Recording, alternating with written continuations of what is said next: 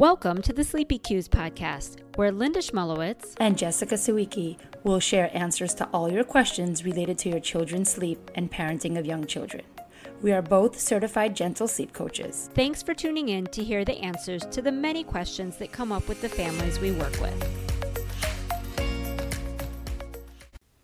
Hi, this is Jessica Sawiki of Luli Sleep Consulting. Today on the Sleepy Q's Podcast, we're going to be talking about the end of daylight savings.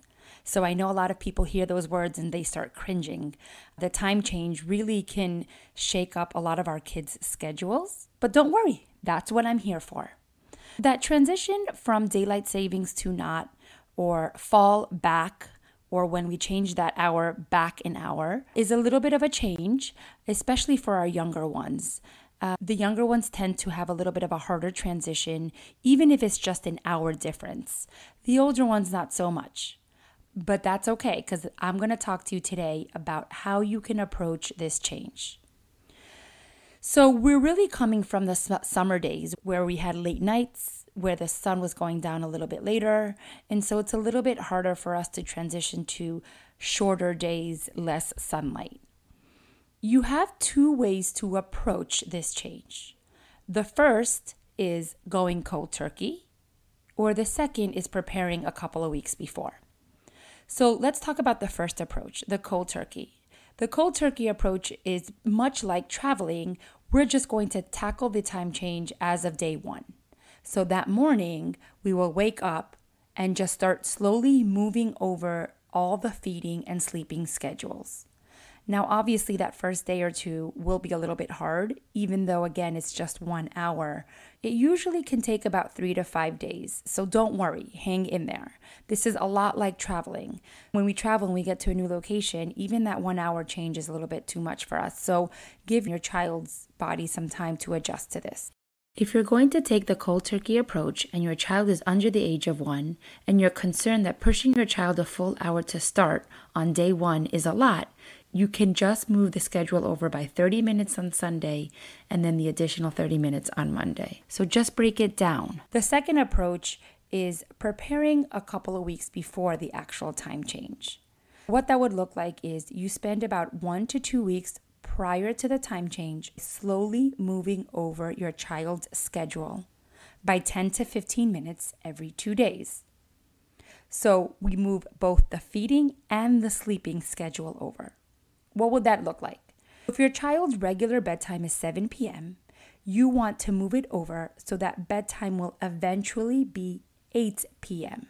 So you spend a couple of nights moving bedtime to 7:15, then to 7:30, and so on until you get to 8 p.m. Now, your child might be going to sleep a little bit later than the norm, but the idea is by the time the time change comes around, his bedtime is back to the regular 7 p.m. So spend about 1 to 2 weeks slowly moving over your child's schedule, and by schedule I mean feeding and sleeping, by 10 to 15 minutes every 2 days.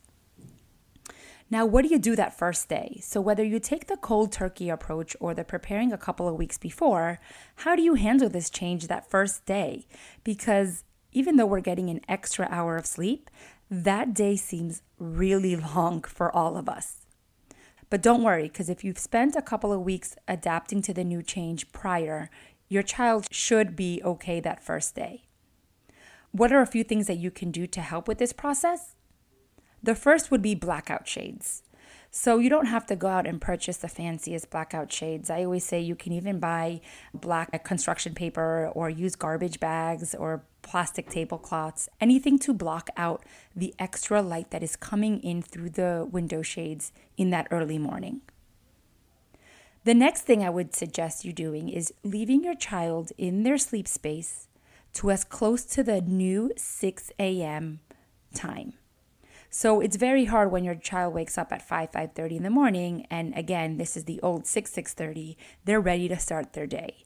The longer you keep your child in the dark room and not expose them to sunlight, the better it is for your child to start slowly adjusting to the new time. Now, with the younger ones, with the babies, it might be hard to keep them in their sleep space for so long, 30 minutes, 45 minutes, that's okay. If you can slowly push the amount of time that they're in their crib over every single day, that will help your child get used to the new time. What we're talking about is adjusting their circadian rhythm. Keeping them in the dark room until the new 6 a.m. or later will really help their bodies adjust to the new time. The other thing I suggest is exposure to sunlight. So while we talk about keeping them in their dark room until 6 a.m., in the morning after breakfast, it is suggested to take them outside, to bring them to the window, to expose them to sunlight, to start adjusting their circadian rhythm as well. So keep them in the dark until at least 6 a.m. or later, and then after breakfast, expose them to sunlight. And the last thing I would suggest is those first couple of days as your child is adjusting to the new change, maybe offer an extra cat nap at the end of the day. That's okay. A stroller or a car cat nap can really help them bridge that awake window into bedtime and not getting them to be overtired. So just to recap, don't worry. You've got this. With the time change coming up, you have the option of addressing it cold turkey day of and giving it about 3 to 5 days to adjust, or spending about a week or two before the time adjusting your child's schedule. And remember, blackout shades, exposure to sunlight after breakfast, and make a few adjustments to their schedule.